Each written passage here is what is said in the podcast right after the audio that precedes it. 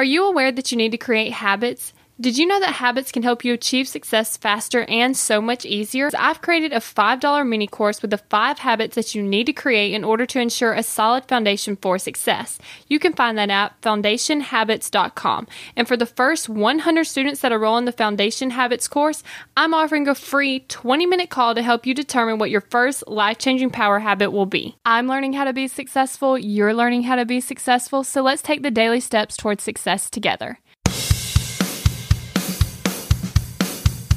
Now, as you know, I'm a very big fan of Audible, and let me tell you, Audible has some great sales. It's always so awesome. It's like three books for two credits, two books for one credit. It's $5 books. Like, there's so many good sales.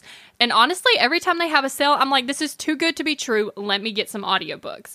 So, what do I do? I buy books that I want to read and books that interest me. But here's the thing now I have a lot of books to listen to that I honestly haven't even opened yet. So, because of this, I know that I need a new system. So, you need a new system when you're either wasting time or money. In this case, I'm wasting money.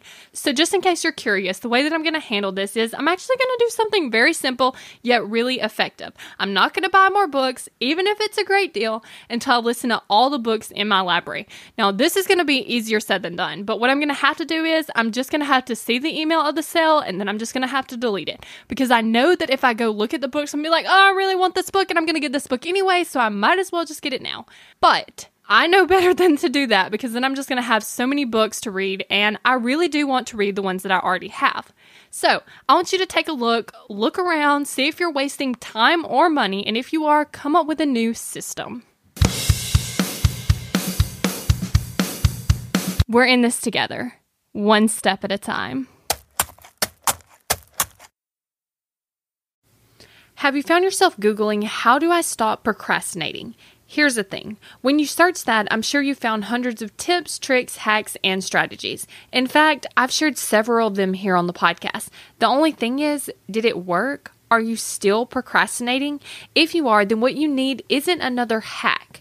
You need to focus on the actual thing that's causing you to not take action. Our thoughts control our feelings, our feelings control our actions, which means if you want to change your action or inaction, you first have to change your thinking. That's exactly what we focus on in my program, Kick Procrastination. This program is designed to help you go from procrastinating on your goals to taking massive action towards achieving them. So go to kickprocrastination.com to sign up.